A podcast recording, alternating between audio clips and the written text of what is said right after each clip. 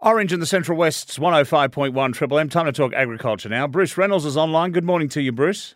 Good day, Al. Now, the warm weather continues. Are we still seeing the crops being brought on quicker than normal? Yeah, look, these daytime temperatures are really moving everything forward. Harvest is well underway across that Parks, Forbes, even the Cowra area with canola, and probably wheat's not that far away.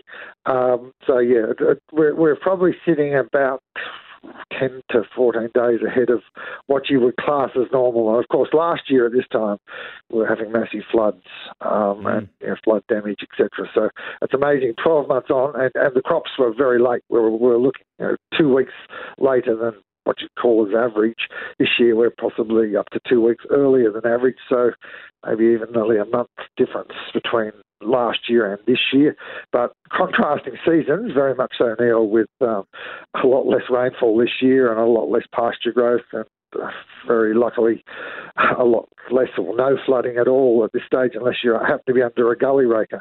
All right. I've been travelling around a bit and I've noticed that there's been hay being made south of here. Yeah, look, as in the hay balers are out, as in the warmer conditions, and that rainfall that we talked about there a few weeks ago really actually got a reasonable amount of pasture growth, so you could make some hay.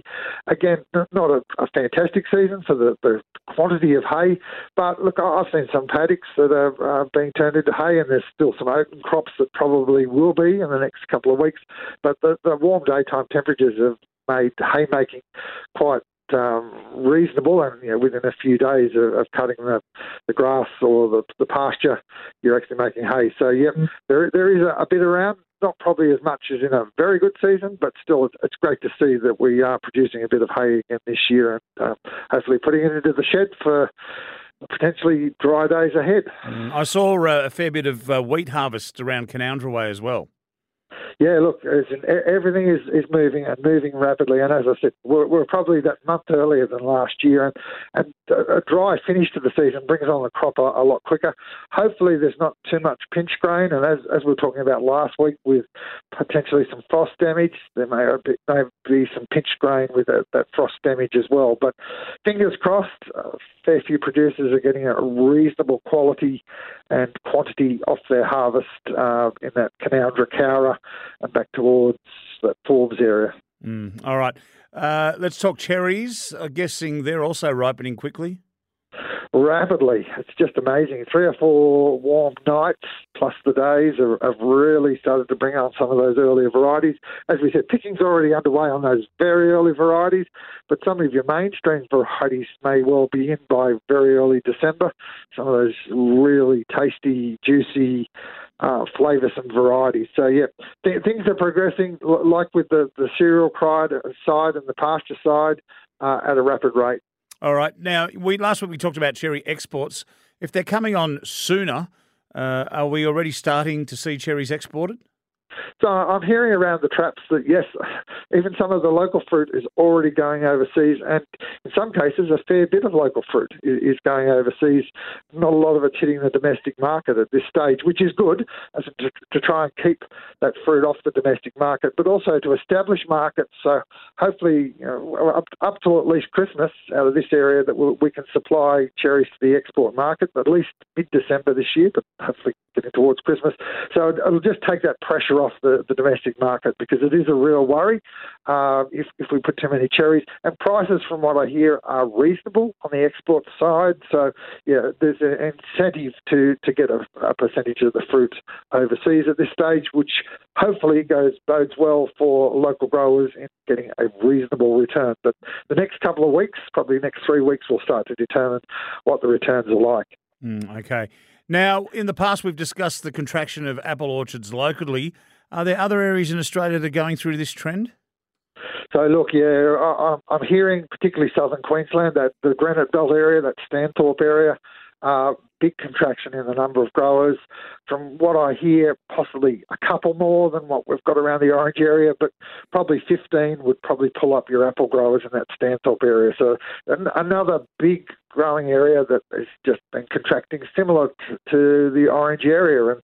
And the contraction is pretty well taking place towards, that Shepparton area, where, well over 50% of Australia's apples are now being grown. But it's not just Orange.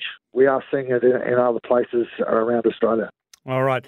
Now, earlier this week, you attended the local government New South Wales conference in your capacity as a Blaney councillor. What are the big issues that came out of that? I suppose roads is probably the big one, Neil. The feedback, the need for more financial assistance for roads. There are a heap of different issues, but from an agricultural point of view, the local government sector is aware, is trying. The word betterment came out on a number of occasions on trying to actually, if you fix up a road, upgrade it to a better level so that it doesn't flood as easily or doesn't pothole as easily as potentially what's happened in the past. But the big challenge, and it was highlighted at that conference again, is it costs a lot to make a road better than what it originally was. It takes a lot more gravel, and the price of gravel has gone through the roof as well. So as well as concrete piping and culverts and bridges. The price of bridges, again, has gone exponentially up in the last 3 or 4 years. I think from personal experience, I've seen potentially at least a 2.5, if not threefold increase in the price to build a bridge in about the last 4 years. Okay, so local government talking to state and federal governments, are they listening? Well, it was interesting. We did have some speakers from the federal, or more speakers from the state, but there was at least one federal minister that was talking to the conference. They say they're listening, and hopefully they are, but what I'm hearing is a lot more reviews, a lot more analysis. Hopefully that those reviews find that there are issues, particularly with the funding formula. A lot of people are saying that the current funding model for local government is broken. So we'll wait and see what those reviews find. But then again, it's up to the government to potentially implement the findings of those reviews. So we'll wait and see.